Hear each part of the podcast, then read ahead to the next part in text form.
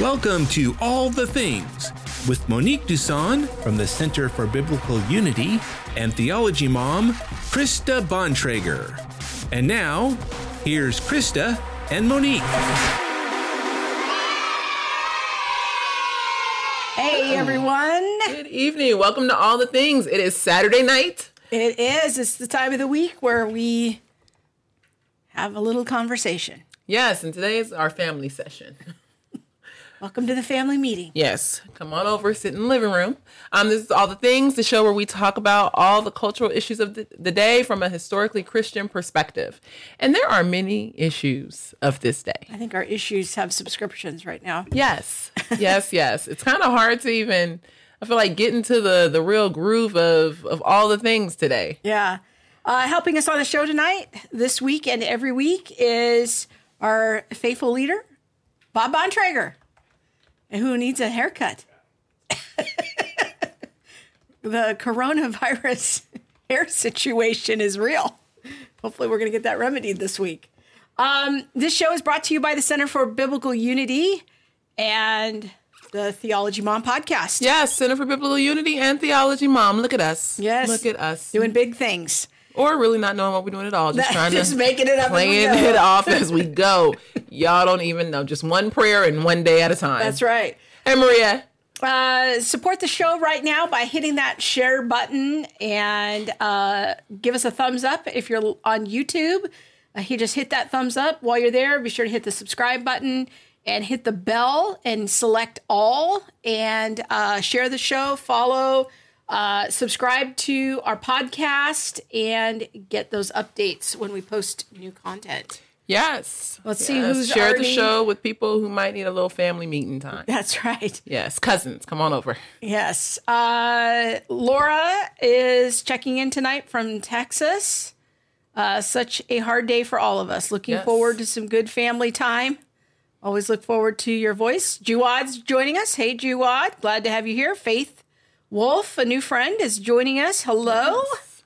Uh, Keisha's here from Atlanta. Oh, good. Jennifer down in San Diego. Cynthia right around the corner, pretty much. Maria's here. Yes. Great. Twin, she says, um, look at me here on time. Yes.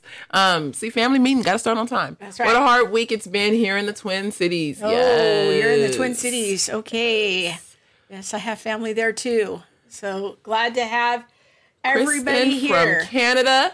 Yes. Hello. Awesome. Awesome. Awesome. All right. And we want to encourage all of you to jump in tonight on the family meeting. And we have uh, some loose content planned, but we will see uh, some of what the Lord has in store as the conversation unfolds. Yeah, and um, I'll say before we jump in too far, um, if you missed last week's show, check it out. You didn't say this already, did you? No. Because I'm just making sure. Um, with Alisa Childers, it was awesome, awesome, awesome. Such a good show. She's so fun and funny, and I feel like it was really eye opening to talk about progressive theology, progressivism, um, just growing within Christianity and within Yeah. evangelicalism, in women's ministries, things like that. And so, um, The show are- did really well. It, It, it got really a lot did. of lot of good feedback. It Yeah. blessed a lot of people. So if you haven't yet checked it out, go check out our show Yeah. uh, from last week with Alisa Childers. Yes. So and follow her on social media if yes, you're not follow her. She's already doing.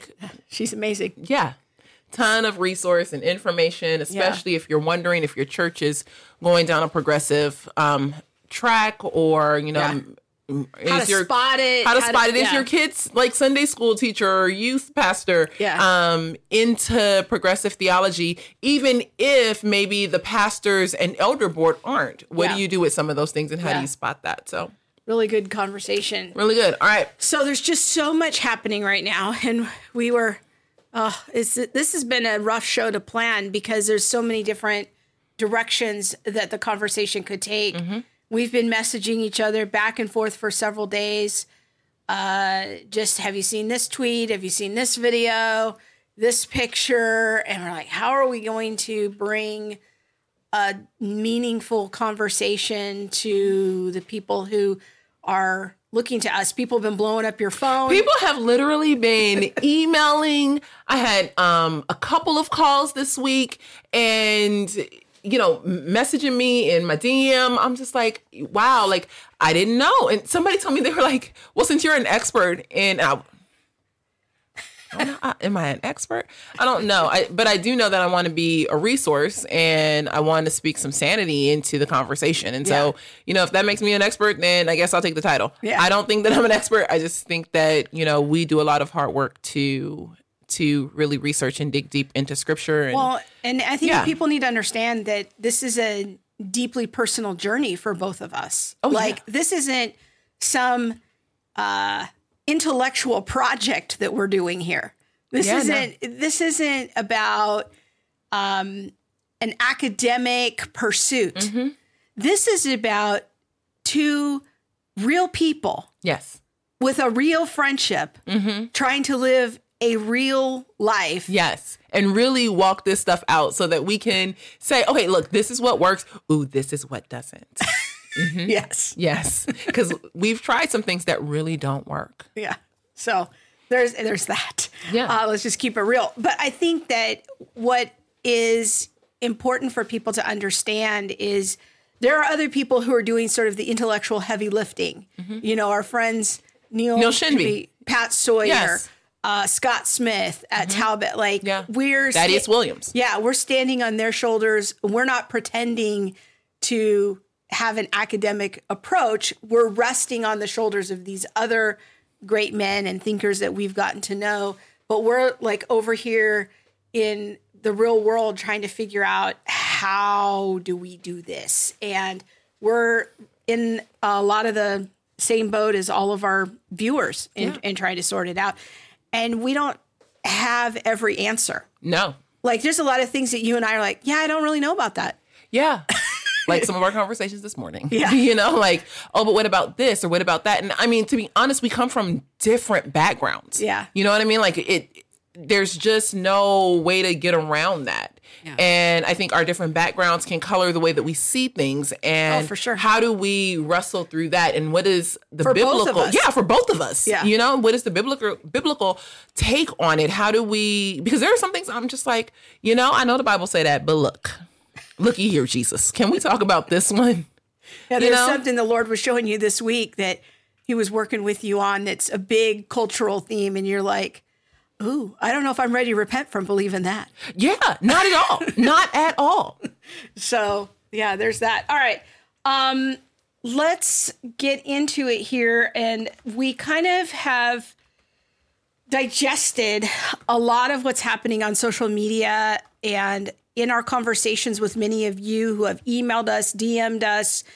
We've kind of boiled it out to, down to five big things that we're going to cover. And so we made some uh, little graphic cards to help us follow along and give the, the conversation conversation some shape Yeah. tonight. So Family meeting topics. yes, family meeting topics. So uh, our first question, hopefully Bob can get that up on the screen for us, is why is everyone so upset? Yes. Let's talk about let's talk about that. Why is everybody so upset? And uh, you know, we're seeing a lot in the media right now. And uh, I think the media helps to push people's anger and adds gasoline to the fire. let's talk about that because um, what we have experienced in the last couple of weeks is the Ahmaud Arbery shooting, which we did a whole show about two weeks ago. Yeah. And then, Breonna Taylor. yeah, who was, I think, in Houston, a postal worker uh, Yes. from Houston, And then you had Christian Cooper who was the bird watcher in Central Park in New York this week. and had the police called on him. And then now we have George Floyd. Right. Yeah. So there's just been kind of stacking up. But a couple of points that I want to make, and then I want to let you weigh in, Okay. is that we have to th- think about how selective the media is in what they report. Mm-hmm.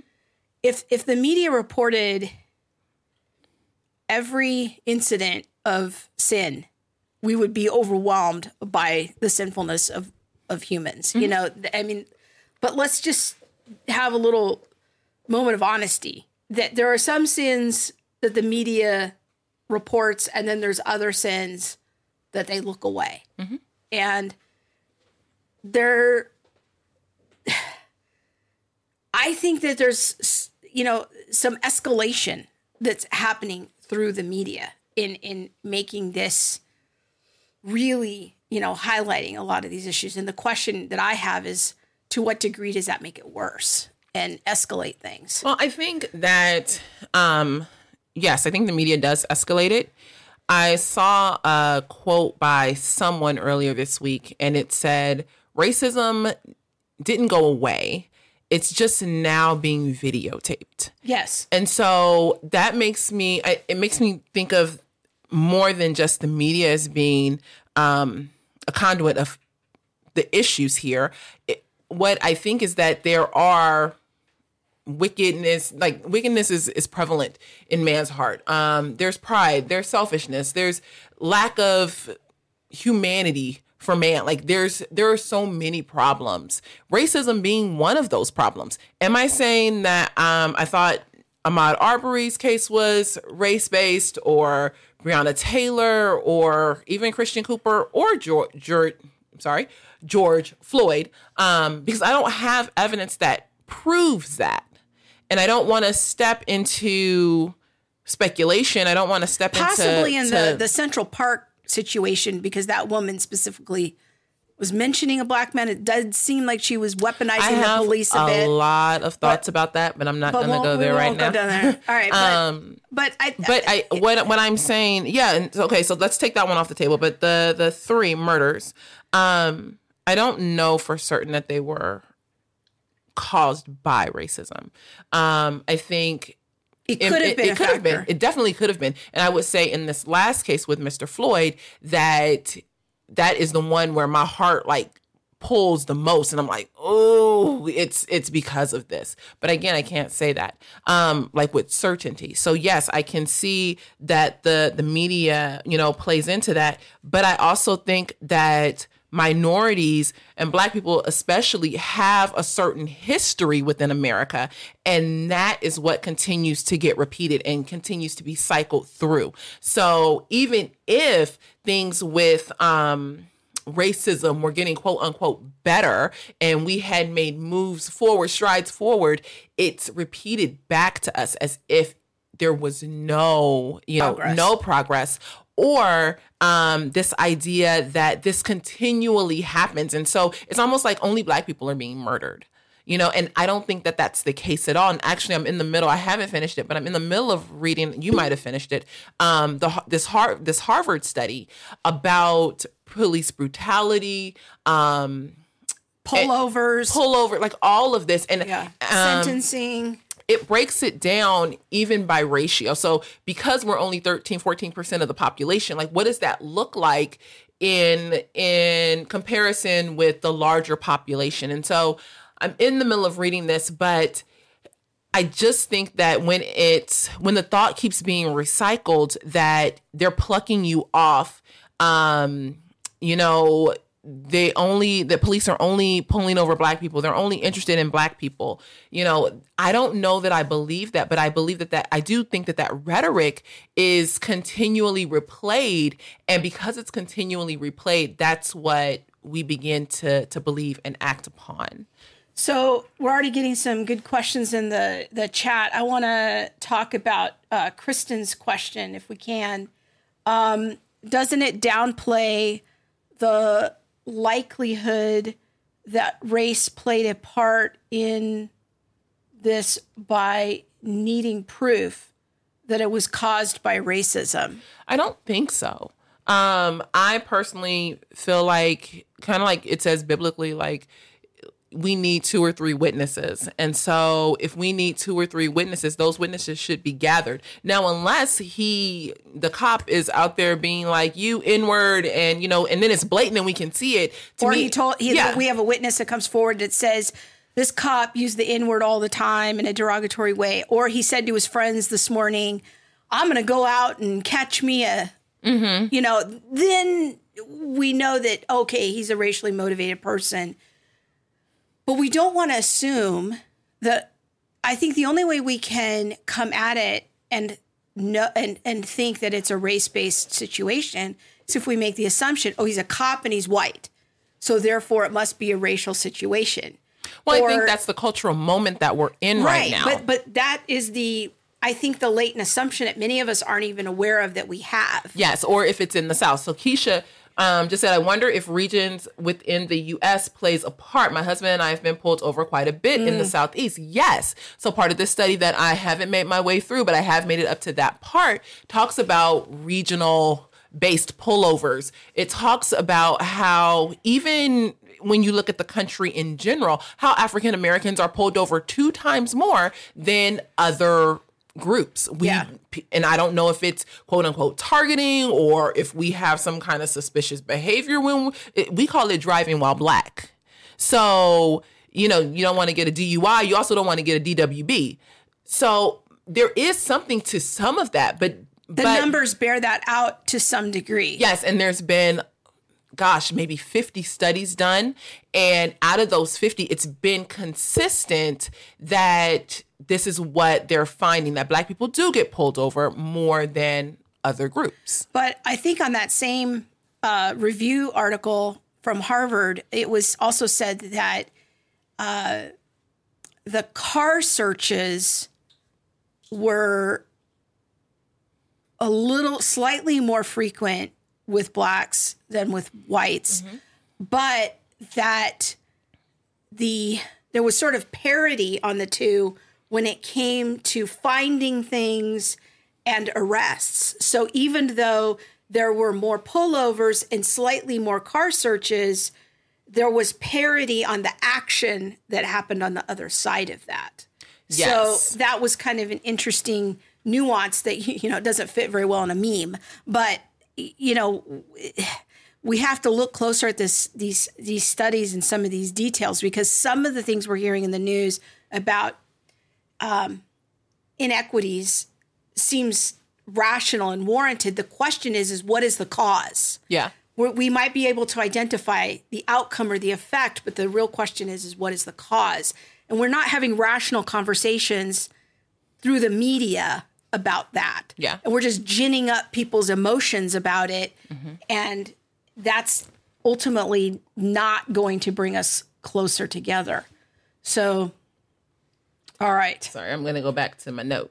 Um, so yes, everyone is upset because of the murders of three image bearers, three individuals, and the the stand that you know this is race based. It is because they're black. This would not have happened if they were white, and you know Okay. I, I I don't know that I I don't know that I'm I believe that white people aren't murdered. What I do think is that it doesn't get the same due. It doesn't get the same um We don't see the same media coverage. media coverage. you know when when uh that happens and, and that's a whole other issue faith has a question she says wouldn't the crime still be a crime regardless of the motivation absolutely um yes.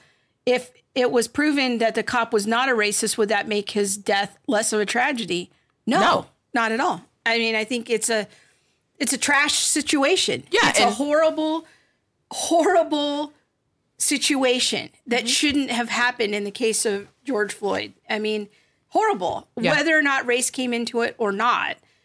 But like our friend Sam Sey said a couple of weeks ago on the show, you know, murder, especially first degree murder, is is what Scripture calls, you know, acting with malice. It's it's it's you have hate in your heart toward your fellow human being. Um, in under in the Sermon on the Mount, Jesus says that murder starts with anger, and if you let that anger fester and grow, the murder can be the can be Yeah. the outcome. It can be the result. So, uh, uh, to me, a race based murder is just a hate based murder. We have hatred in our heart, but the, it's not. It doesn't make it less tragic. Yeah, no. If, if it if it was, you know, it, it's still a hate based murder. So we want to, I think, be careful about saying, well, racism what we're really mad about is the racism. No. The, it's the murder. It's Yeah. the loss of someone who bears the image of God. Yes. So hopefully that helps to make that more clear. In the case of Arbery, Keisha says, I am I'm ashamed. that it took two months for anybody to recognize his death as a crime. I would say yes. I, I agree with that. That, you know, an image bearer was killed and it took a lot of steps to get to a point of saying we don't kill a thief, to get to a point of saying this is not right. So I do agree with that. Yeah, I mean, to me, that case is a little bit more complicated because there, there it did there were a couple of delays in that situation where the DAs had to recuse themselves because of conflict of interest. Then there was the pandemic, so it's a little hard to know how those variables went into it. Mm-hmm. And the person who released the video was actually trying to do a good thing to, in his mind, to clear the suspects. So it was, in, there must have been some suspicion that was swirling around them that they thought they needed to clear their name and released this video. Only it backfired on them. So Yeah, and I- I- I'm not totally convinced that all the evidence is there that they were doing nothing. Now, was it being slow? Possibly, but there seemed to have been some extenuating circumstances there. I just I, I find it extremely interesting that you thought or that he thought releasing, you know, the videotape of a murder would help to get your friends off. I just I find that but then I also wonder like maybe that's a cultural thing. Maybe that's something that happens in this area. Like I don't know, but I I'm just I'm it was quite But- confusing for me. But that kind of brings up, you know, the, the big question we're on here is why are people so upset? Mm-hmm. I think that we have to step back and understand now in the age of the internet and social media and videos on all of our phones, we are now all armchair jurors. Mm-hmm. And that is somewhat of a new situation. And I think that it's tough because we all think now that we can just weigh the evidence and know a conclusion. I had some people, you know, on me this week of like, well, there's a video. How can you say that we should, you know, not condemn this person? It's like, well, I'm trying to go according to what God's law says. And I'm not trying to follow the crowd and doing wrong and getting all my emotions whipped up into a frenzy about it. But because of the nature of social media and the mainstream media, it's a constant invitation to getting your emotions all ginned up. And there's not a lot of conversation that says, hey, let's slow down and maybe look in scripture and see how how scripture can help to transform our our minds. So I agree with that. I do agree that we, especially in this cultural moment, or what I've seen over the last couple of weeks, is we will jump to, oh, well, this had to be this. And because it had to be this, let's, you know, this, this is the, this, these are the ramifications of that, or this is what should happen because of this. Yeah. When it's more of like, well, okay, there might be more to know. There might not be more to know biblically how should we handle it and when we look at even our own like human judicial system Yeah. how should it be handled so there's that Yeah, and and we're just also limited. But the big question I think that is on many people's minds right now as to you know the emotional issues is are blacks being targeted by the police more than whites? That's that's really the big question, and so many people would probably disagree with me that it's even a question. They would say it's a truthism, but um, I'm just kind of trying to cast it in a in a you know that this is this is the thing that we're grappling with. And and we have to understand that this plays a big role in why people are so upset. So when we hear them calling for justice what they're asking for is equal treatment. Yeah. That's what they're asking for. And that's not an unreasonable expectation.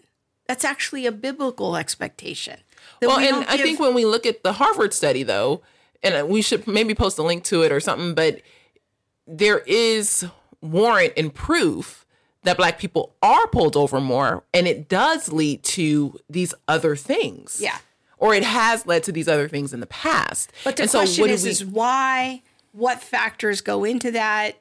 You know, those are all things that have to be looked at. Yeah, and I'm not saying that we don't. I'm just saying that there is something to the idea right. that it's not a completely. It's not made up. It's not a Yeah. baseless assertion. yeah. There's something to that, and there's a biblical principle in play of we shouldn't show favoritism to the rich or the poor. Mm-hmm. So I would take that as also someone in authority and power and someone who doesn't have authority and power. So it's a, it's a worthy question for us to think about. So, okay, you ready to go on to the second question? Yes. All right. Uh, number two is how should I respond on social media? This is a big question that many people were writing to us about Yes. and wanting uh, kind of some some perspective about how to respond, how to advocate, what to advocate for, and and and that sort of thing. So I led off with the question of do we need to respond to everything? Do we need to make a statement about everything? I think that's one of the things that has um, become so prevalent with things like Facebook or um, Twitter or this new one, Parler, and things like that. Like people want to make um, a statement about everything. And I'm wondering what would happen if we chose to withhold a statement for a minute and pray about something, see what God want, would want us to say, instead of trying to, in our own flesh or our own humanness, decide, okay, what do I say about this? Um, with with Mr. Floyd's death, I don't think I've put anything out yet about about his death. I've put something out about sin and being angry and not sinning. Um, but specifically about his death or what I think about what happened, I kind of just feel like I need to mourn. Like, like there's an image bearer who lost his life at the hands of the person who was supposed to serve and protect him. And you know, to me that's sad. To me that's something that um, I want to mourn about. I don't know necessarily that I want to go out and post something right away, but that's me. So part of my question is, well, do we need to really go out and and blast it on social media, blast all of our thoughts? Is there something that can we process with a friend first? You know, and that's the thing is in the age of social media, now there is all of this cultural and social pressure that if you don't have a public statement, then it's almost like social or emotional extortion. Yeah, and people have called, like, asked me, when are you? Are you going to say When something? gonna have a public when are you going to say something? When are you going to put? Are you not going to put nothing out? Or, um, oh, but you said this about Ahmaud Arbery shooting, but now you're not going to say anything about this one. I don't know. Different thoughts at different times, different things that I feel Holy Spirit is leading me to do. Um, but I don't know that one we need to um, at all times have a comment about everything. Um, and then uh, what was my my last one about the like the emotional extortion? Ah, it'll come Well, back to me. just the, just all the for me all the pressure of like, well, unless you say something about this and this and this and this and this. That's what I was gonna say. And it's like, It- well, what, do you want me to comment on like every public sin? But here's the thing that's culture's way of handling it. Family, we are not a part of culture. Like we are a diff we are a different breed. We are a, we are called kingdom according to kingdom living, kingdom culture. So I don't necessarily know that I feel the need to participate in the way that culture participates in social media. I'm going to do things the way that Holy Spirit leads me to do things. Just because culture wants to run and jump on their keyboard as soon as someone is cancel shot, you, then, Monique. Then cancel me. can- Then- cancel. then that's you didn't speak out on this. You were that's voiceless. what you have You're to do. Nothing. That's what you have to do if you if that's what that's you feel. how. But that's how it goes. but I don't This have. is I, the, there the is insanity nothing. of the of there's social nothing media. that draws me and commands me to participate with culture like that. yeah. And so that's where my question comes from. Like, why are we as Christians driven and living in a belief that we have to participate with culture on culture's demands and terms? But this is the cultural demand on me all over social media right now is I need to renounce my whiteness. You might need to renounce your whiteness too. And you're you- not going along with the tribe. But then why are you choosing to participate with culture? I'm not. Exactly. I'm, I'm I got people, you know, uh, this week. Like they're they're you know they're like, well, you're not for justice. I'm like, are you new? Have you not watched any of I just did like a teaching for an hour and a half on Tuesday about justice. I got another one coming next week, possibly a third one. We have hours and hours of content about justice on the on our YouTube channels. And I got some guy screaming at me that I don't I don't speak out about justice. I'm like, just because I don't speak out the way you want me to speak out, I'm not doing it in the critical race theory narrative, then I don't care about justice. It's complete emotional extortion. Even if it is family, we don't have to participate. I don't know where Yeah. I'm looking. Um, we Over don't. here. Yeah, thanks. This one. We don't have to participate.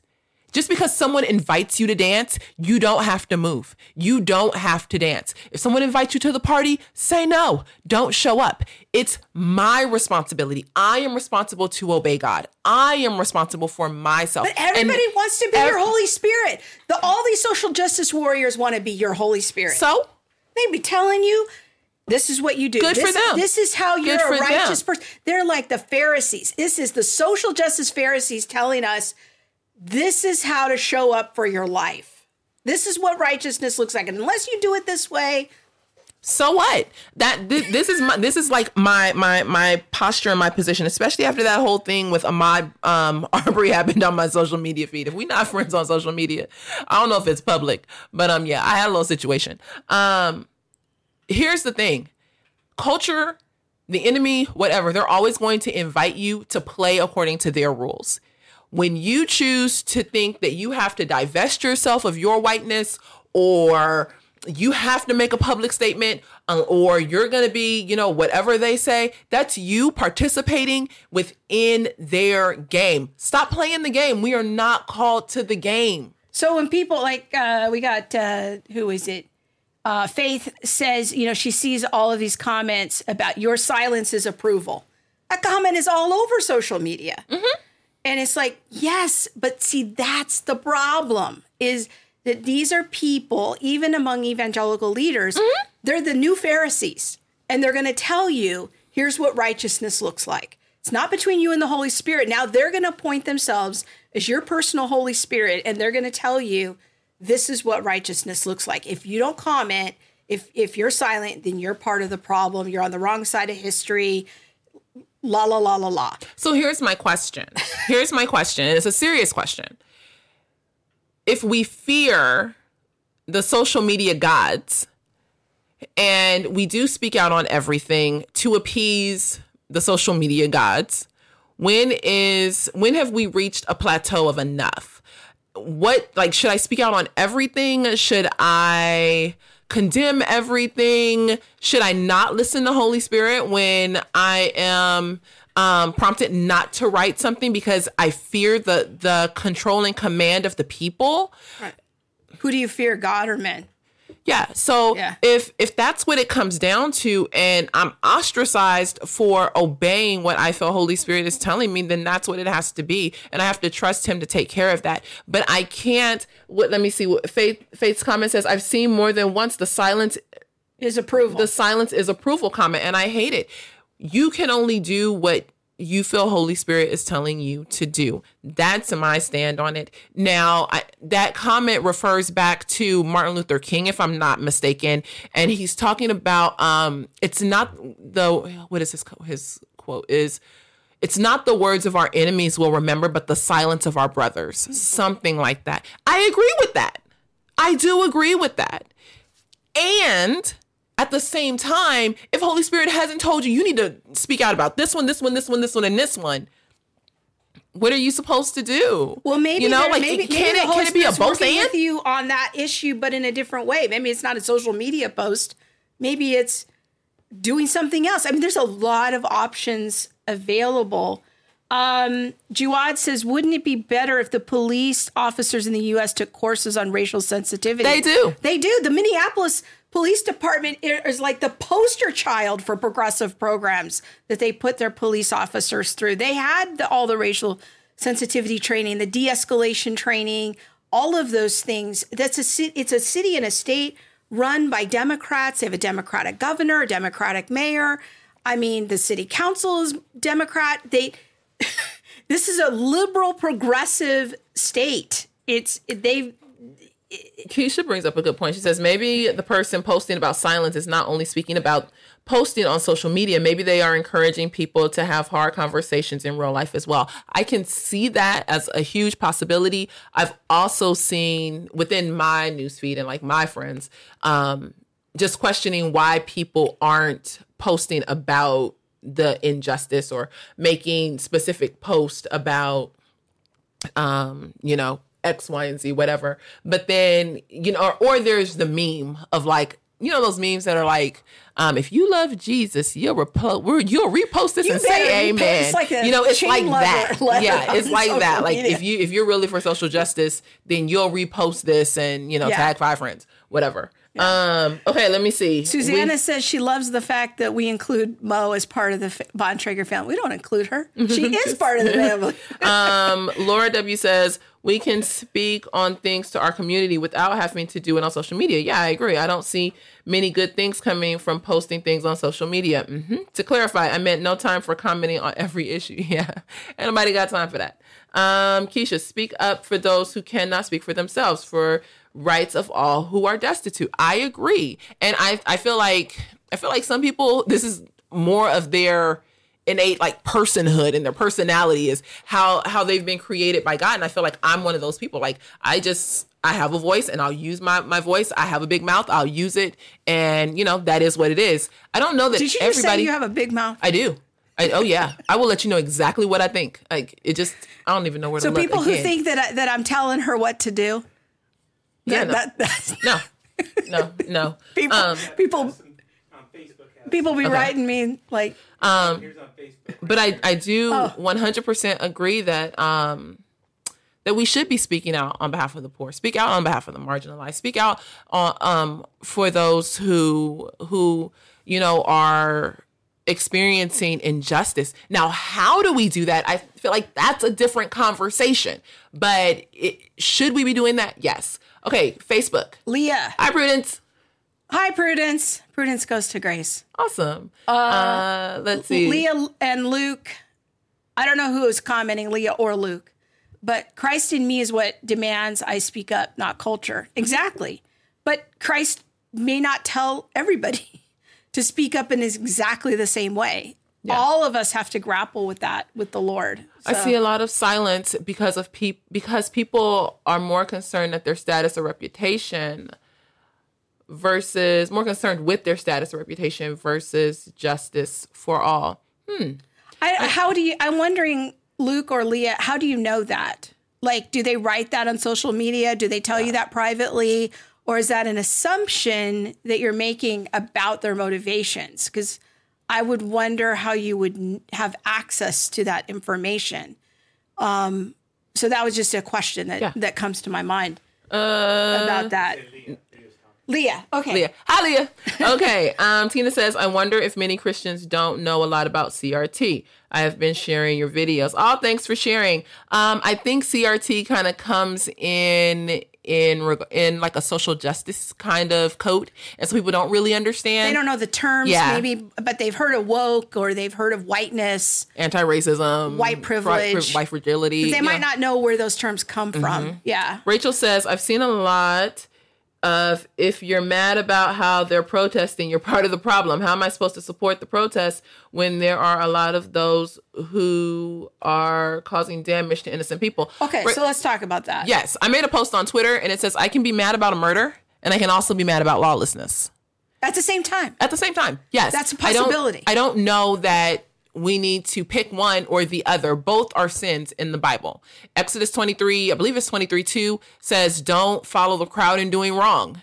So if people are following the crowd and doing wrong, we can be mad about that. We can speak out against that. And I can also speak out because a fellow image bearer was killed at the hands of someone else in see- broad daylight. But see, this is the thing is that we as Christians should be allowing the scripture to shape our thoughts, the scripture to inform our emotions. We don't just get emotional simply because we see an image and then we react. Hmm? That is not what we as God's people are called to do. We have to look at things and then look in scripture and figure out how scripture comes to bear on on these questions and and so to th- steal from somebody is a sin it violates god's law so we don't excuse that sin Yes. um Just because another one happened that may be considered more egregious. you know? it's a big group Yeah. this group sinning now you lived through the riots in the 90s Yes, I believe it was 92. Yeah. Yeah. As a child. And the Rodney King riots were in your neighborhood. Oh, it was on my street. Like, like don't play no games, people. I stood on the corner and I watched police car after police car after police car. Reginald Denny got beat and pulled out of his truck Yeah. like one block from your blocks house. from my house. Yeah. Um, they pulled the- up that fire hydrant and beat him. Yes. Um what else? Like I, I was listening to uh, a news guy talk about how it was horrible that the police chief um, withdrew his his police officers from that area. The LA police chief did the same thing.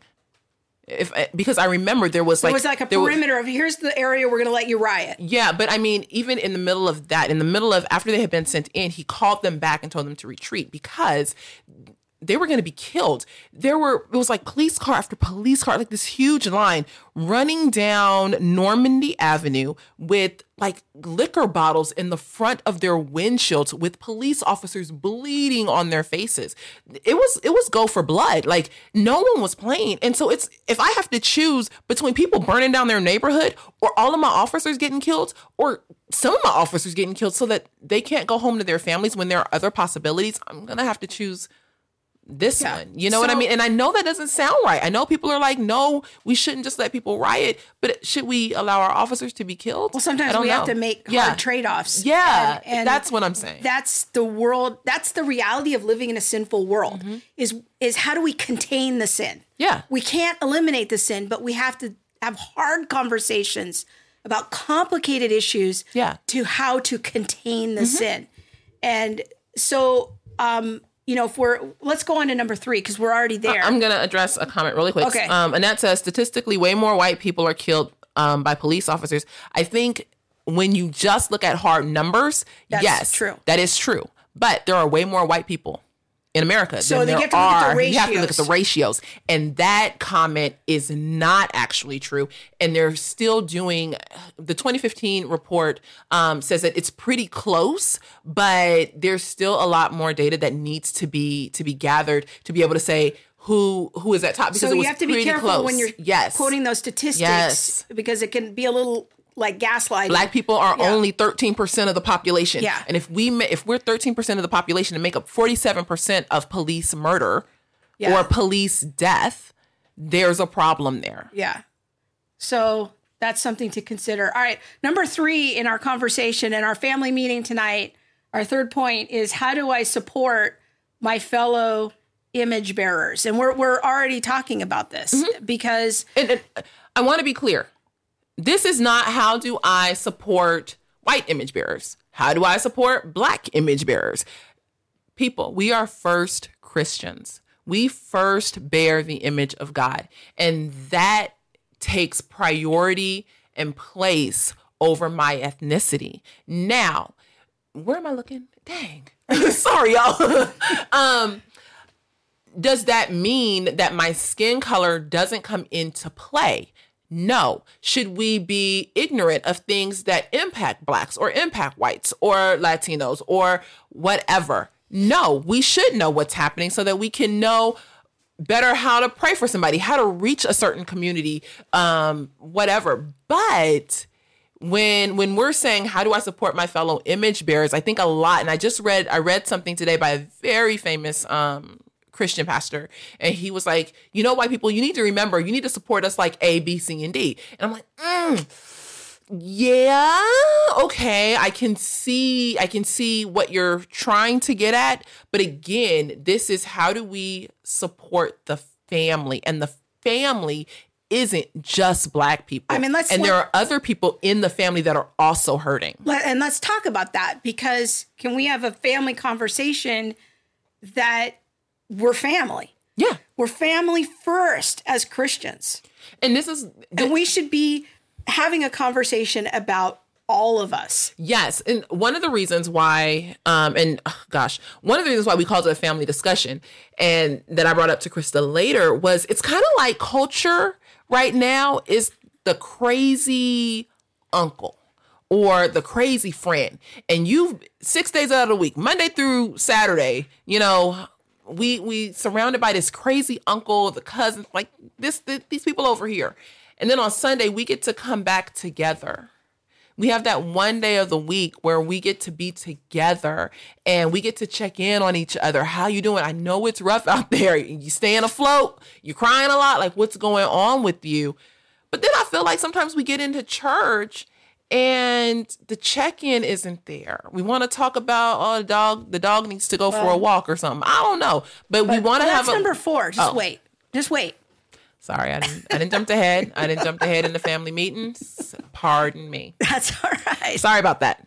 But See, this is why I need you to keep me on track. but I I want to go back to the point about caring for image bearers Mm-hmm. because we're all. I had a blog post last week that we all humans are image bearers. I'm gonna repeat that. All humans are image bearers. Let me repeat that one more time. All humans. All. Now, now who's in the set of all? Everybody. everybody. Okay. So whoever it is that the media or your social media feed is ginning you up to speak slander against, mm-hmm. that person's an image bearer. That group is an image bearer. So if it's cops, those are image bearers, right? Mm-hmm. You know, if it's a different race, those are image bearers. Mm-hmm. As Christians, we don't engage in slander against one another. S- Scripture calls it bearing false witness. We don't pronounce curses over each other. Mm-hmm. It says in the book of James that we don't worship with our mouths on Sunday and then speak curses over our neighbor on another day. We- such things should not be. So keep that in mind when you're on social media or when you're thinking about people. If you're even thinking in your mind, I I hate cops. Or what was one of them we had? Uh, I've seen um I can't even with white people anymore. Or black people are always angry. Why do black people destroy their neighborhoods? You know? Or calling people Karen. This is exactly what scripture is speaking against. God's people should have no part of that. And so if if if somebody's inviting you to a party to make those kinds of pronouncements over entire groups of people, that's not a party, that's not an invitation you want to accept. It isn't an invitation you want to accept. And I also would stretch people a little to say, mm, what if you were the different voice? The one that kind of shut those ideas down or offered an alternative view of different people groups. Because I, I feel like it's so easy to be like, you know, in a conversation and somebody, mm, you know how them white people do. Ugh, white people, all they care about is they property tax, and they don't want us to burn them down so that they can go shop. Da da da da. But I it's seem like, to remember a certain uh, person saying that to me who? You want me to go get them? you know, in the beginning. but see, here's the thing. It's like, especially among Christians, because again, I, I kind of hold the stand that I don't really have any jurisdiction over culture, but I can definitely speak into the church. And when we do things, because I have been, I will be honest, I have been part of those conversations with my church group, my church buddies. And I, I feel like what the place I'm in now is just a wider a wider opening um, for a stand that I've always had regarding family. Don't come from my family. Like that's just it. Like you want to come from my family, we can throw down right there. Like that's just it. And I'm beginning to see that in the body of Christ, we are family. So don't come for my family. Like, just don't come for them. And that's one of the reasons why I speak out against CRT because I feel like it it villainizes it and um and like really comes down so hard on white brothers and sisters. But they're still my brothers and sisters. So how am I gonna First. Yeah, first. More than their race Yeah. first. Yes. So how am I going to make a stand for my family?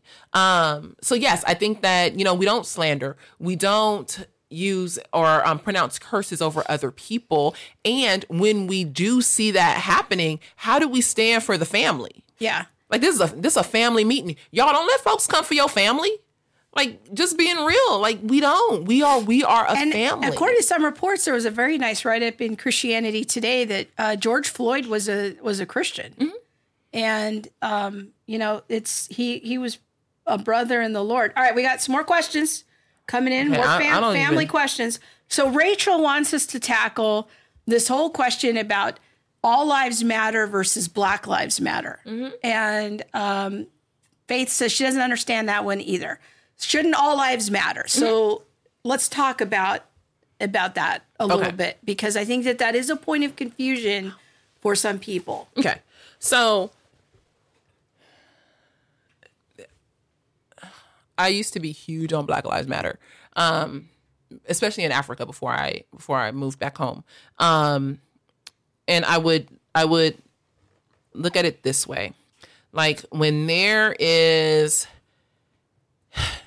a shooting, when there's an earthquake, when there's some kind of huge disaster in an area or a region, it is gosh, let me see. Okay, so in Northern California, there's a county called Sonoma County, and they had huge fires. Their hashtag during this time was Sonoma Strong.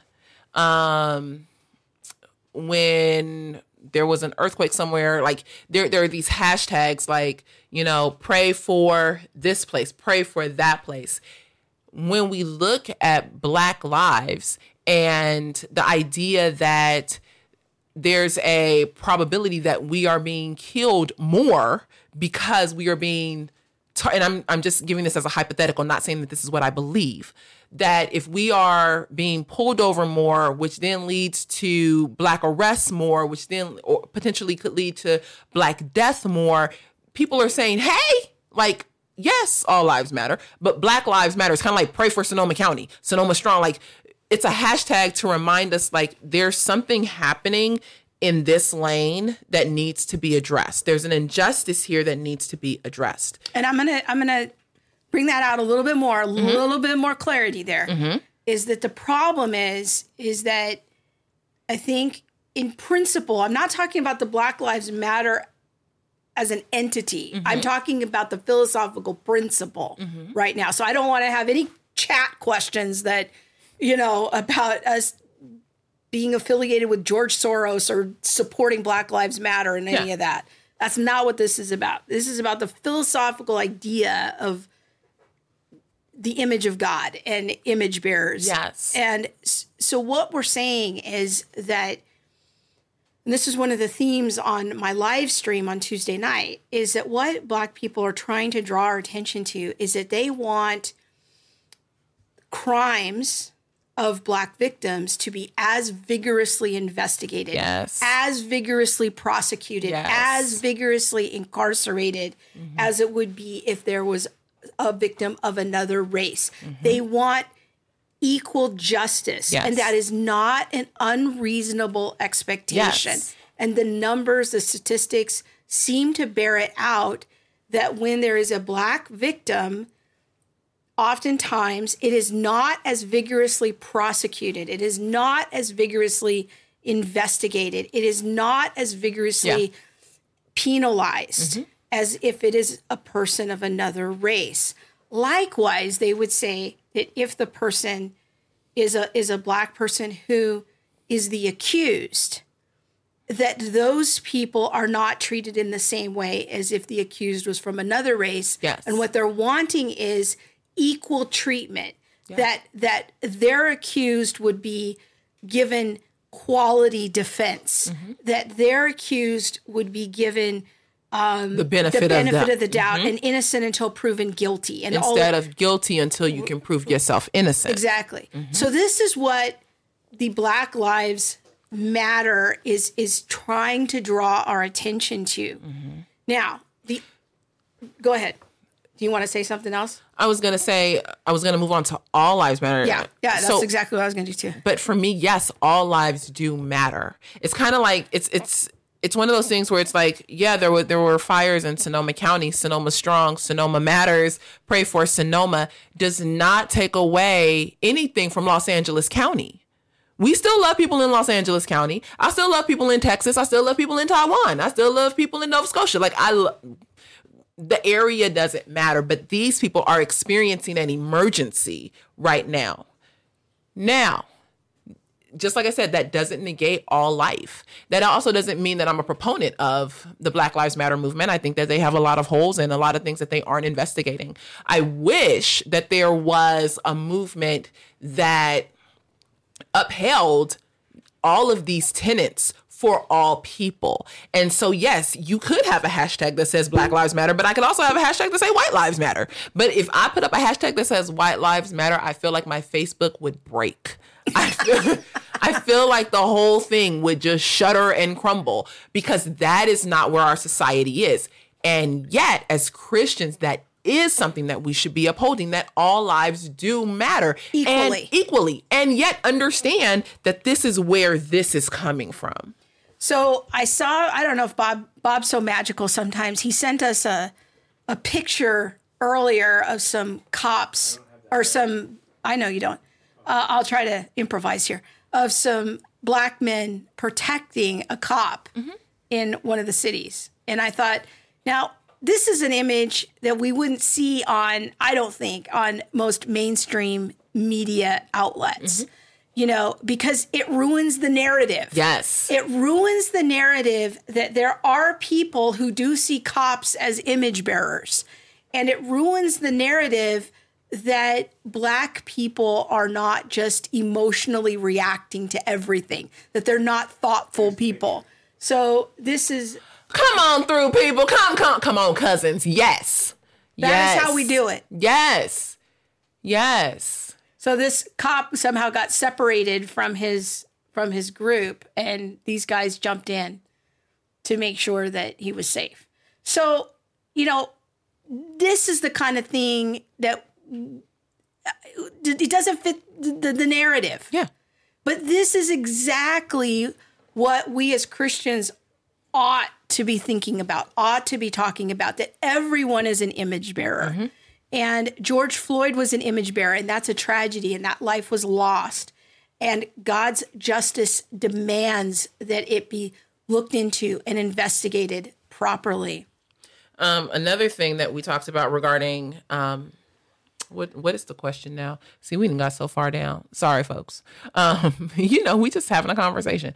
To supporting fellow image bearers is avoiding the either or conversations. And I really like this because it, we talked about Black Lives Matter, and it's either that Black Lives Matter or all lives matter, and all lives matter means that you're racist and you don't care about Black life.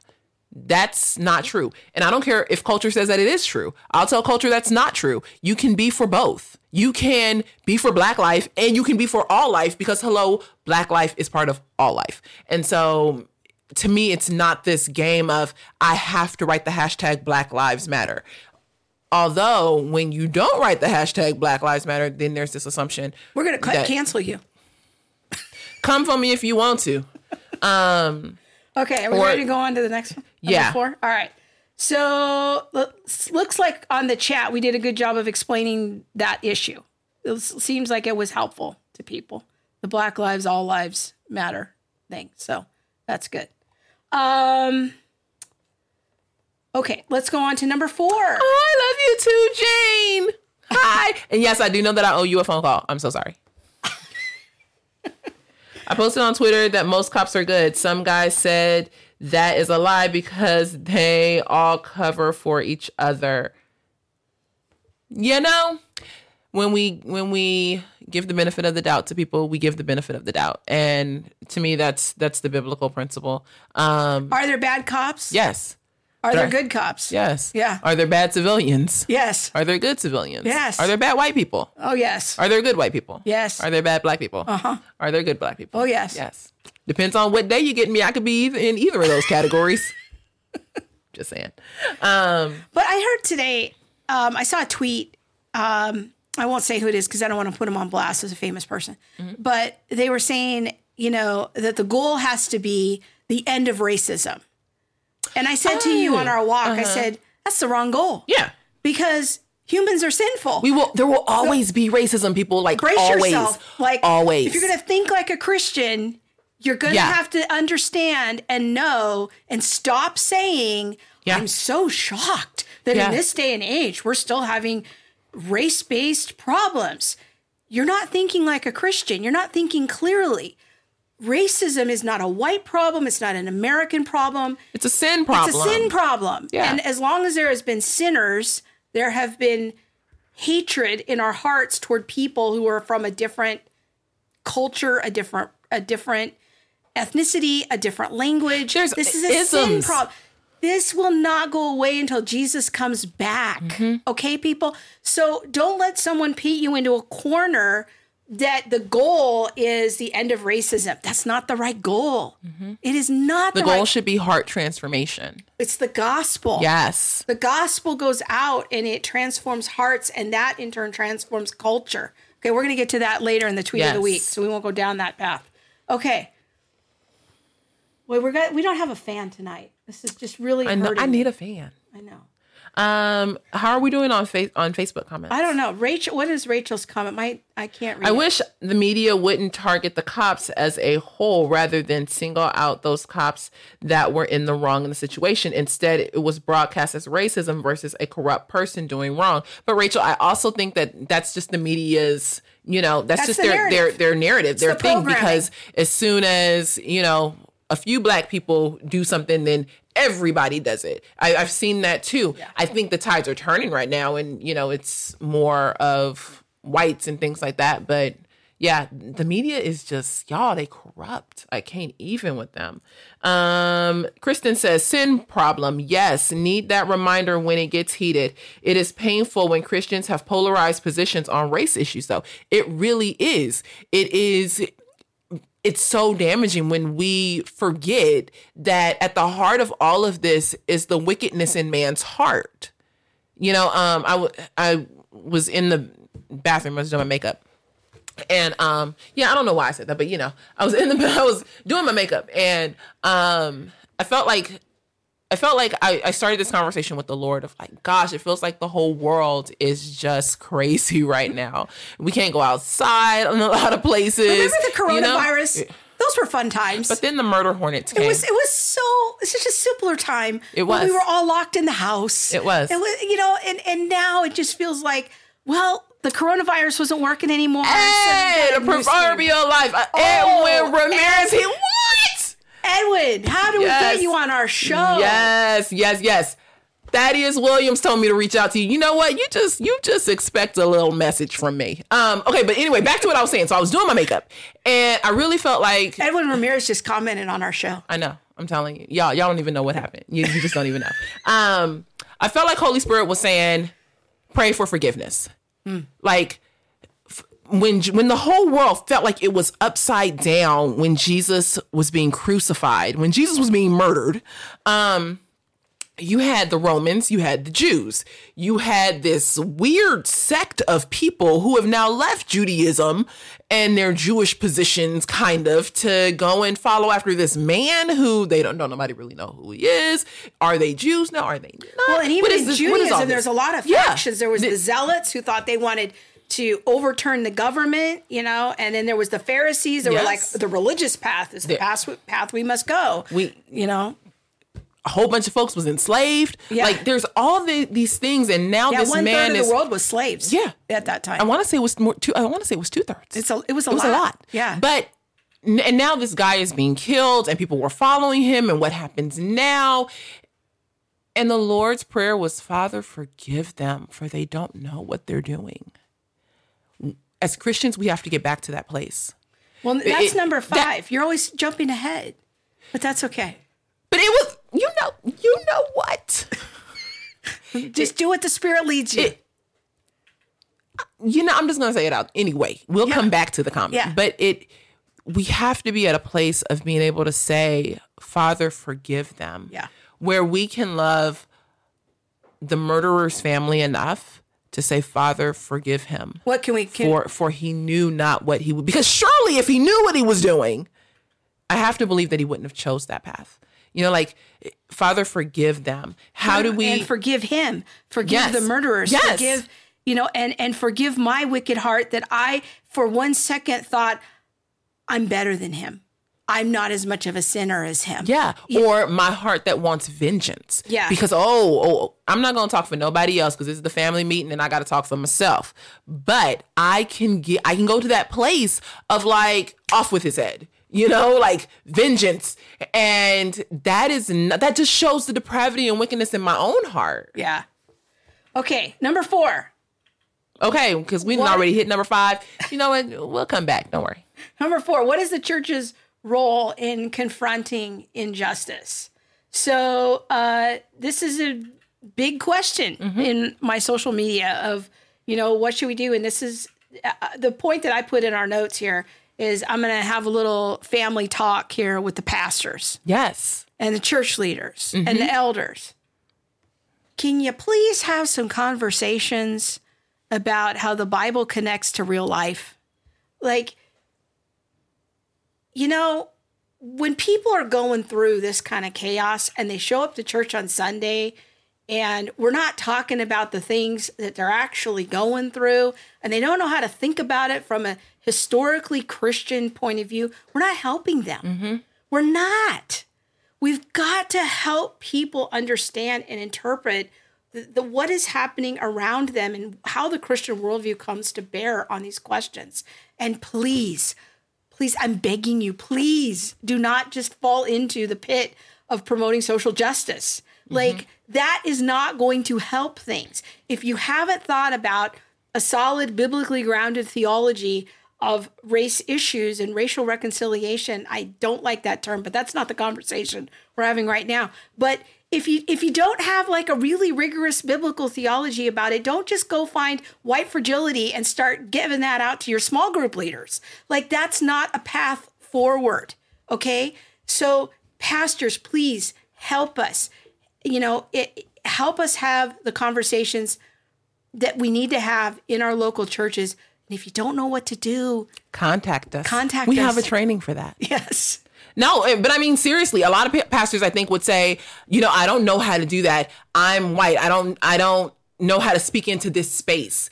And or I'm white, I shouldn't speak into this space. Boy, we're getting those letters. Y- yes. Be- people. Yeah, no. You're, you're writing to Monique because you want her to do the heavy lifting because you feel like you can't speak out on things because you're not black. No, see, you need to have the moral courage to stand Yes. up. You Yes. need to stand up for these biblical principles and not just go with the flow of all the white fragility conversation. And I, the, the minute you say, I can't speak into this because I'm white, you don't realize it, but you've already let the critical race theory train leave the station. Mm-hmm. You've already bought into the framework. Yes. Oh, girl, I'm a fan. You. Yes, I am. Come on. Some Kristen said we need a shareable clip of Krista's message. I said yes and amen. Okay. Yes and amen. Bob will write that time code down and uh, Yes. we'll get yes. that clip if we later. was in black church, girl, I need me a fan. I'm we gonna have a fan by next show, y'all. We gonna get a fan. Hashtag fan. Yes. And yeah, and then that little elbow popping music like da, da, da, da, da, da. Yeah, y'all know, you know. I know you know. Proverbial life says, "Come on, sister, real talk." Yes, Yes, for real. Okay. Now he's he's knows. He he he's a man who knows. He came out of critical race theory too. Mhm, Yes, he did. So We can be putting this stuff, and we don't know him, or we sorry. We don't mean to be putting your it's stuff out public. there. Okay, okay. I'm like just you can go to his Twitter feed. He says that. Um, question from Rachel: How would you address someone using white privilege against you, or not using your white privilege to spread justice? How would you address someone using using white privilege against you, or not? face- That's similar to a Facebook comment here. How should we think about the term white privilege? Okay, so let me start with Christina's question um, and mull over Rachel's question. Um, here's the thing Is white privilege a thing? Yes. That's, that, I'm just going to call a thing a thing. Is black privilege a thing? Yes. The, every group has certain sets of privileges that kind of just come with some of the And territory. And it depends what, how you cut that pie. Yes. It doesn't have to be a racial thing. It, could be like I have a privilege because I and this is not true of me, but I had two parents growing up. You know, that's there's a, there are certain privileges. There Yeah. there are married people privileges. There are single people privileges. There are Christian privilege. I'm a Christian. There's certain privileges that I get to experience. I don't know that I all the time want to submit myself to the cultural narrative of white privilege of because what I'm really saying is that you know whites is a little bit better than me. Like they they get all this. That's kind of how it it hits me. I don't know that I believe that. I I do think that there are things that have impacted our society that we are now seeing the repercussions of. So when you look at things like redlining, redlining was a privilege given to whites saying that they could live in this neighborhood, they could receive loans from these banks, they could have in, um, homes insured by all of these places, and black people couldn't. That was a privilege one of the benefits we see of that privilege now is some wealth inequality. What do we do with that? I, I'm still wrestling. That's one of the things the Lord is wrestling with. I- I'm wrestling with the Lord on, but the Lord's not wrestling. no, no, no, he ain't wrestling, y'all. That's me. I'm wrestling. But today, the way I see black privilege taking place, oh, and I know somebody gonna write me on this one. Boy, I feel like I should just turn off my computer now. is the fact that I can cry racism and I immediately can be believed. And I expect that I am believed based on the color of my skin and based on the history of our nation. I don't know that that is something that should be so easily believed. And I, I put this out there a little while ago on social media, and people were like, uh, yeah. But it that is something that comes with the territory. And if you don't believe me that because if you don't believe that me as a black woman when I cry racism, if you don't believe it's true, then you are racist for not believing my lived experience. So it, it I think what people need to understand is I it's white privilege is a thing in the sense that privileges exist and all groups depending on how you slice that pie would have different privileges.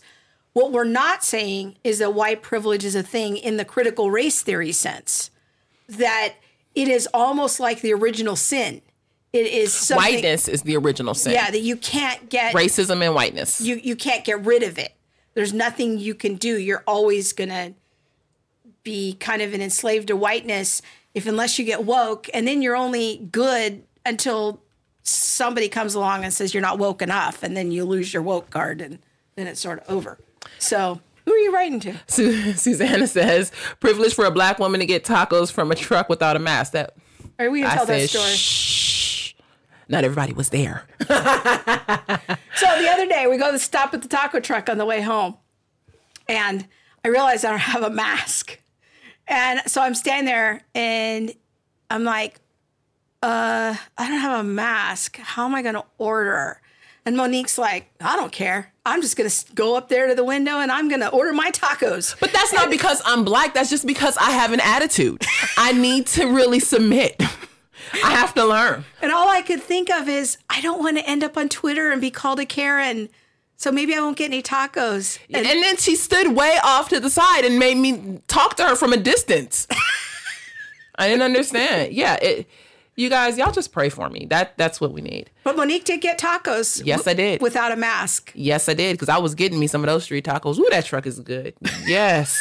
if I had to get Rona, I would definitely be willing to take a Rona to take Rona from a, a taco truck. Like if if if I knew that I was safe everywhere else, but there was a sketchy possibility that I could get it going to a taco truck, I would take that chance.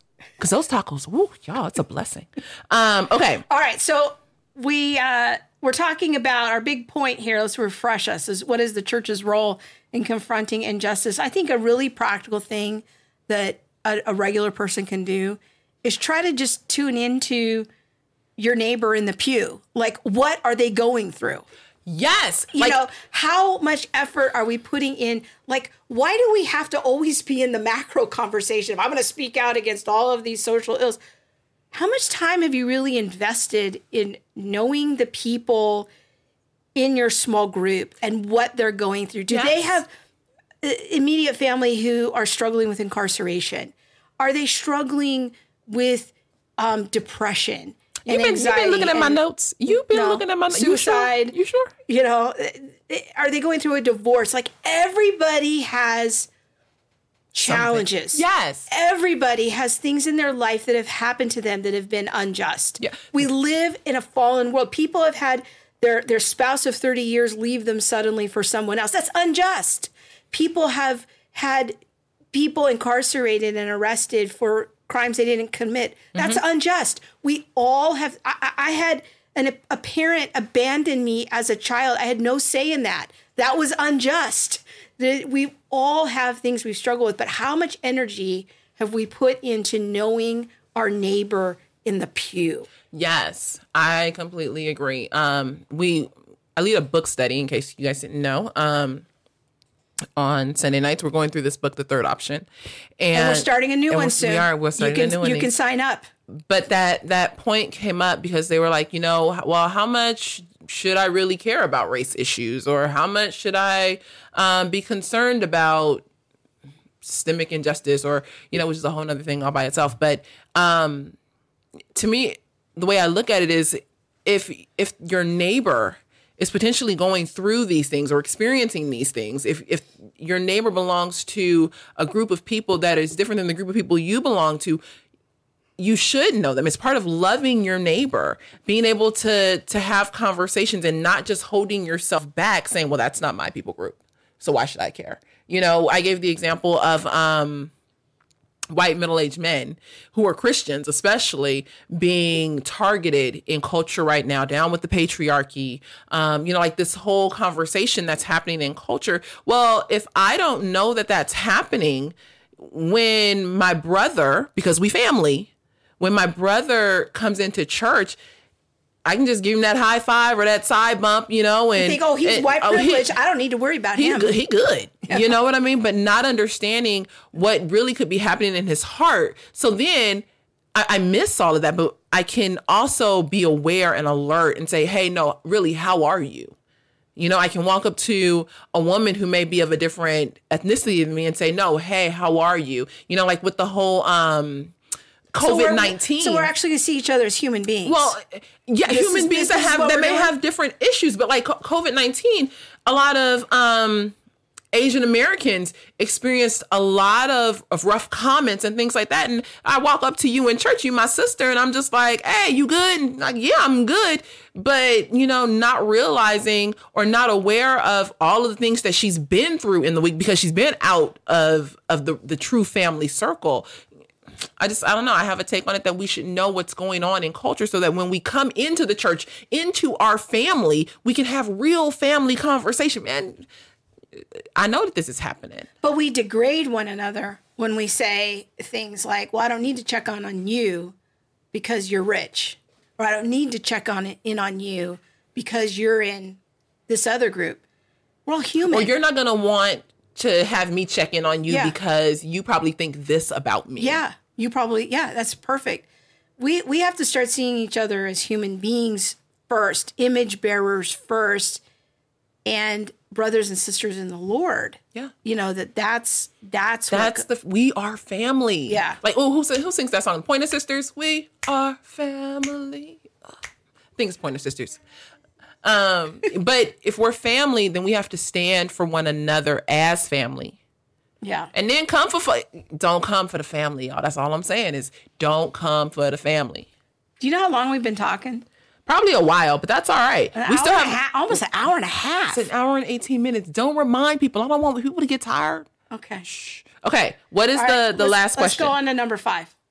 Why is holding a biblical perspective important? Now I said I'm gonna let you hold on to this one. You can go ahead and run with this question because I'll be like, I'm about to go off right now. you. Well, okay. Let me let me say what I'm gonna say then first, because because you know if I gotta start fanning you and stuff. Um, if we don't have a biblical perspective, what is our foundation? I feel like all of the the Black Lives Matter, the social justice movement, social justice warriors, they're borrowing, to use your words, they're borrowing from our worldview. If if if it wasn't for the Christian worldview that says everyone has dignity, value, and worth, they don't have anything to stand on aside from naturalism. It's it's we don't want to treat people this way because Why? why?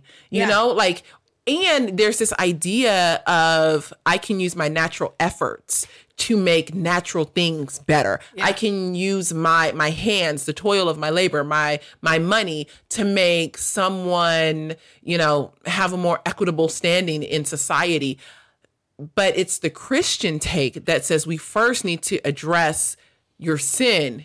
There's repentance needed. There is relationship with Jesus needed. And then let's look at heart transformation to make an impact into our culture Yeah. and into our society.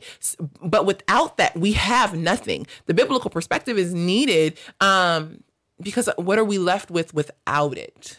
Okay, so now I'm going to have a little rant because I just can't anymore. Sister Sledge. Yes, that's who it was. So here's the thing I am so tired of the conversations about justice.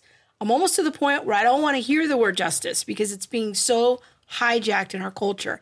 Yes, justice is a biblical idea, but our culture is borrowing it from us and they're distorting it and they're redefining it. If you don't have God, you don't have justice. Justice is Oh, that's good. It, you cannot separate Oh, that's good. God from justice. If you don't have God, you don't have justice. Okay? Oh. So justice is something that flows out of the very character and essence of who our creator is. If you don't have God in the equation, you don't have justice. You can't arrive there because you won't have anything to tell you what is just or unjust. You have no measuring stick. You have no ruler. You have nothing. You have the court of public opinion, mob mentality, consensus, majority rule, whatever you want to call it. But you you cannot arrive at what is right or wrong, just or unjust if you don't have God. Because justice exists in the mind and character of God. Here's the thing all of these justice conversations, even the ones that I'm seeing from prominent, big name, I would love to call them out. Even Big Eva evangelical leaders, they drive me insane because I they- thought you said Big Eva. I was like, who Big Eva? Big Eva is like big evangelical. It's the big machine. It's like the Gospel Coalition and all these people. They're the well paid people. I'm just a normal person over here trying to figure out where's the Bible.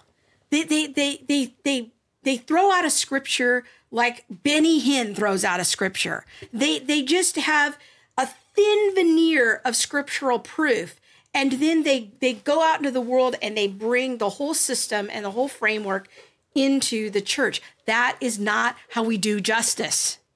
We start with a vigorous and rigorous look at scripture. You can go back to my live stream just a few days ago for the beginning of a conversation about justice.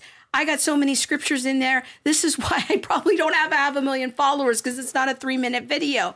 It's this is we have got to get back to scripture and having our mind renewed with scripture and our emotions attached to scripture. We have to have scriptural definitions for justice. We have to have scriptural examples for justice. We have to look at all of these things. So we we cannot allow our emotions to lead the conversation or mob rule. We cannot sin by following the mob. I don't care how appealing it is. And please stop telling me to love my neighbor without defining what love is. The only way I know what love is is through the law. It's through God's decrees, it's through his commandments. That's how I know what love is. That's how I know how God defines love. I'm not interested in the world's definition of love. I'm not interested in the world's definition of justice. If you're going to tell me to love my neighbor, you better tell me what that looks like. And I'm not going to know how that looks unless I look at the scripture. I don't know it through through consensus or voting or anything else. And I if we're going to have a conversation about justice, don't come at me with the world's definition of justice. Okay, so we're going to talk we're going to have a, so a real conversation here. Monique doesn't know I'm going to do this, and then she's going to Well, here we go. here we here we go. So we're going to talk for a minute here about the Center for Biblical Unity. And we're going to talk about what it is that Monique's trying to do because this cultural moment that we're in, this chaos, this is exactly what we have been warning you for almost a year now of where this is heading. And if you like what we're doing here, and if you want to say, I feel helpless, I don't know what to do, and you want to have a stake in the race and justice conversation from a distinctly Christian point of view, I want to urge you and, and, and encourage you to get connected with Monique and ask the Lord whether He wants you to start financially partnering with her. But we have to figure out a way because this woman's working sometimes 12 hours a day to just to survive. And if, if she's going to be out there as the voice that we need to do the trainings and to do the things that God has uniquely and strategically placed her to do. We she needs some financial partnership. She lived as a missionary for four and a half years. She lived on the generous donations of people that made it possible for her to go to do ministry. And now I'm I think we have to start having a conversation of how do we deploy Monique as a missionary to our own culture in the middle of this chaos. And I want to encourage you, like she's getting the Center for Biblical Unity going. She's got all her paperwork in place. You can't get a tax donation quite yet because we have to wait for the government to process these papers, and that takes time. And there's things that are beyond our control right now. But but partner with her, DM her, tell her like, hey, I want to have a stake in it, even if there's no tax donation for me or tax deduction for me right now. Start thinking about, praying about, asking the Lord about how you can partner with what she's doing in this groundbreaking ministry. That she is going to be a unique voice and stand for biblical unity. And we're not going to back down, not going to compromise, we're not going to water it down. We're going to find and make that third path path and equip and training pastors, helping lay people and and figuring out a way forward because this cultural moment we can't go on like this. Mm-hmm. We have to have a better way and we think that the that the church has a better way a better way. So go go DM her. If the Lord leads you, start supporting her. Think about what you can do to partner with her in that. She had no idea I was going to do that, but Nope, I'm just sitting here. Just sitting here, folks. so maybe Bob can put up her website. You can go to the Center for Biblical Unity and start a conversation with Monique about partnership and what you want to do uh, to be part of what she is building there because we need to deploy her so that she's not trying to work full time just to live and being able to put out some quality resources to help equip and train people. So, Well, thanks. Um, yeah, I'm kind of just shocked and taken off guard, but I, I mean, in in the best way, not you know any funny way. Um, yeah, no, I I am. I think you said something this morning that really um, blew my mind when you said that you you heard a pastor mention like the reason why we don't have unity right now is because there's no one who really has a prophetic vision for it. And I was like, well, you know what? I kind of do. We do. Like, we have a vision for something different than what culture currently offers. And, you know, I said it earlier in the show like, culture is offering us this. Don't drink the Kool Aid. culture is going to offer you the best Kool Aid that they say is coming around. Don't don't take it. You know, Christ offers us the best, and we cannot accept what culture offers because it won't be the best. There will always be something flawed, some something left out. Um, one of the things that's going around in in on social media is um, white people do something. But that's that's a culture that's a critical theory critical race theory narrative. Do something. You have to do the work continually do the work Christ has done the work and we get to participate with him, but that work looks like humility. It looks like compassion. It looks like forgiveness, grace. Um, you know, like the, the work that culture is going to invite you into and the work that Christ invites you into are two different veins. And so, what does unity really look like? How do we get there? We don't necessarily get there the way that culture tells us to get there. It's a different bus. You know, culture is trying to get on this ride- bus. We're not going to ride the critical theory bus We're and not arrive riding- at the kingdom no, of God. no, That's and- going to a different destination. And in fact, what we will do is go to churches and meet with pastors and discuss how do they now recapture their church from the woke ideology that has become so prevalent among their parishioners. yeah. We have to recapture this. We have to to really cultivate good ground if we truly want unity within within our communities. Well, along those lines, that just is perfect segue to go to my tweet of the week. The tweet of the week. kind of caught me off guard here. That's okay. Yeah. Thank you for saying that.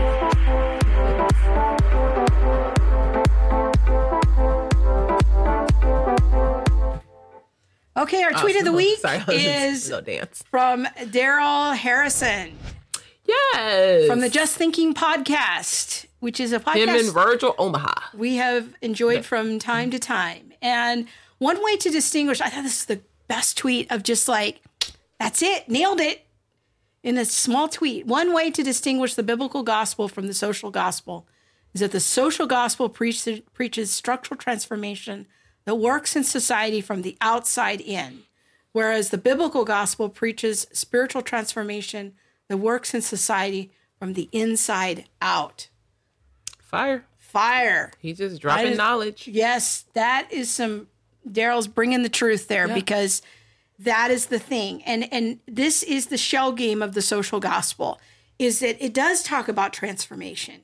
It does talk about many things that there's compatibility of justice with the historic Christian worldview, but how you get there is completely different. Mm-hmm. The Christian worldview says there is a way to transform this broken, sinful culture with demonic systems in it.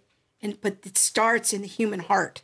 It starts in people repenting of their sins and getting empowered by the Holy Spirit. Then we start thinking about how do we bring the laws and decrees of God and his mm-hmm. his standards to bear in the culture. But we cannot get there if we only do structural changes, but we never penetrate the human heart, we will always be left with a sinful structure. We will we will not be able to overcome that. We have to start with the hearts. We have to start with changed and transformed lives. So any any thoughts about that? I'm kind of still stuck on what you said about CFBU. Sorry, Center for Biblical Unity. Yeah, so no. I know that's wrong. And You're just gonna leave me hanging there. All right. no, it, it's kind of like I said earlier. We have to start, the transformation has to start within our heart and with Jesus. We can't start with critical theory. We can't start with critical race theory. It can't be that the church now leaves their position, goes out into culture, gathers the good pieces or the pieces that they feel are good and compatible with the Christian worldview and bring that up into the church. Yeah. That's feeding on rat poison Yeah. we have to be the light. We have to be the ones to come up with the way for true unity according to scripture and send that out into culture.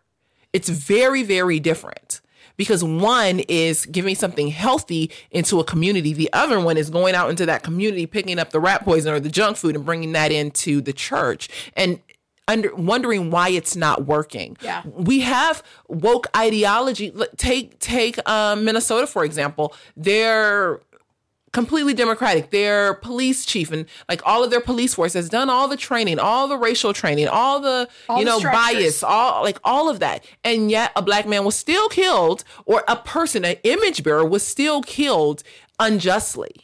Hmm. We we have to to say no this is what scripture says and we take that out into culture because if you don't if you aren't giving that to culture nothing else is going to work like what they offer us isn't hope or um healing or any they they don't have that because they don't have Christ Yeah, that's the thing. Is it's the the results are always going to be so limited because they don't have Christ. Well, my friends, that's the show.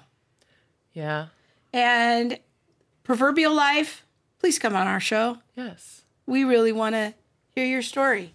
yes pray for the twin cities pray for got- pray for we got everybody. Facebook uh, chat here on that light. Read that last one there. sorry I thought you were reading it Oh. sorry yeah I didn't out loud Yeah, That's a you good can one, see too. it better because Please be in prayer for the situation in the Twin Cities. Every hour there are new updates about Agitators. agitators, yes, and intel that claims tonight could be very violent. Yes. Pray for all the cities. Kimbo was just saying on the YouTube stream. Um, everyone stay safe. Um, you know, there, a lot of things are happening. Uh, there's the riots are spreading, and so stay safe out there. Yeah. but also be a stand for love and light wherever you are. Don't feel like you have to give in to the cultural pressure, the cultural narratives. You can be a stand for Christ. Yes. In an authentic way. You don't have to buy into the emotional cultural extortion that you must show up this way or it doesn't count. Yeah, So I agree. All right, I we're gonna we're gonna it's time for us to sign off. yeah, we're gonna sign off, and then we're gonna film a bonus thing to release later in the week. okay. So, do you remember? Yep, She doesn't remember. that's what we're doing. So watch for it. Yeah. All right. Thank you so much, everyone. Stay safe. God Bye. bless. Thanks for listening to All the Things. Be sure to subscribe to our website at allthingshow.com and find us on YouTube, Facebook, Instagram, or wherever you stream your podcast. Be sure to hit that subscribe button and the bell so you'll receive alerts when we post new shows. We'll see you next week.